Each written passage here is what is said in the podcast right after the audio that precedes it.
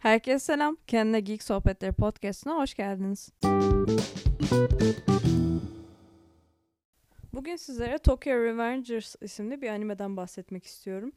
Bu anime aslında bayağı ilgimi çeken, yani bildiğimiz klasik zamanda yolculuk animelerinden bir tanesi. Böyle döngü üzerine kurulmuş bir anime. Bildiğimiz demeyeyim aslında ama son zamanlarda o kadar popüler oldu ki bu konu. Hani döngü konusu, zamanda yolculuk konusu artık böyle popüler gibi bir şey diyebiliriz bence. Takemichi isimli bir başrolümüz var. Aslında bu adı değil, lakabı ama Takemichi diyelim.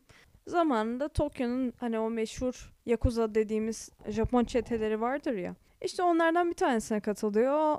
Yani çocukken Takemichi'nin arkadaşlarıyla birlikte ergenlik yıllarında kurduğu bir çete var. Yakuza'da hallice bir çete. İşler yoluna gitmiyor ve bir şekilde bu çeteyle yollarını ayırıyor. Ama yıllar sonra 26 yaşındayken aslında sersefil böyle başarısız hayatta bir yere gelememiş. Hayatından memnun olmayan bir çocuk. Bir gün haberlerde çocukluk aşkının, ergenlik aşkının aslında bir çete tarafından öldürüldüğünü görüyor çocukluk aşkı ve onun erkek kardeşinin öldürüldüğünü görüyor. Sonrasında diyor ki ya keşke zamanda vazgeçmeseydim de bizim çete grubu dağılmasaydı falan diye böyle pişman oluyor. Neyse bir gün metroyu beklerken hiç bilmediği, tanımadığı biri tarafından raylara doğru itiliyor ve gözlerini açtığında aslında çocukluğuna geri döndüğünü görüyor. O ergenlik yıllarına.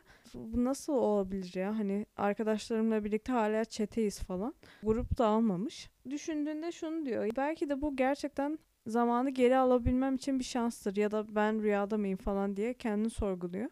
Ondan sonra çocukluk aşkının erkek kardeşiyle karşılaşıyor ve ona diyor ki işte şu gün şu zamanda sana ve ablana işte hani suikast girişimi olacak. Öldürüleceksiniz çeteden dolayı falan diyor.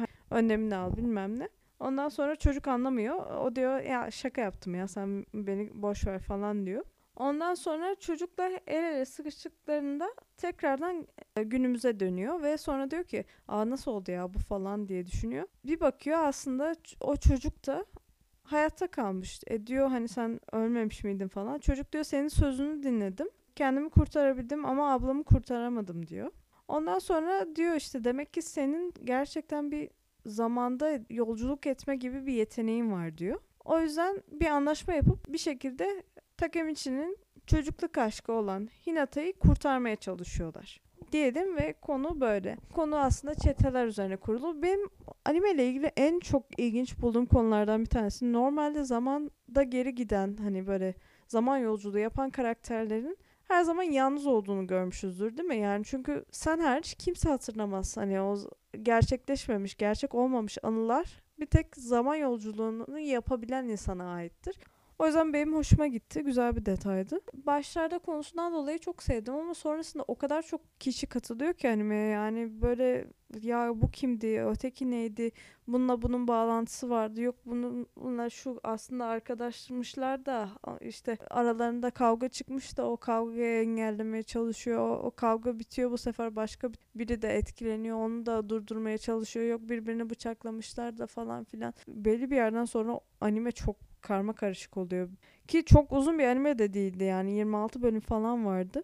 Animenin sonu bayağı heyecanlı bitti ama animenin sonunun gelmediği belli neden çünkü öyle bir sonu olamaz. Mangası farklı. O yüzden devamı gelecek belli. Zamanda yolculuk temasını seviyorsanız bence şans verilebilir. Özellikle söyleyebileceklerim şimdilik bu kadar. Bir dahaki podcast'te görüşmek üzere. Şimdilik hoşçakalın.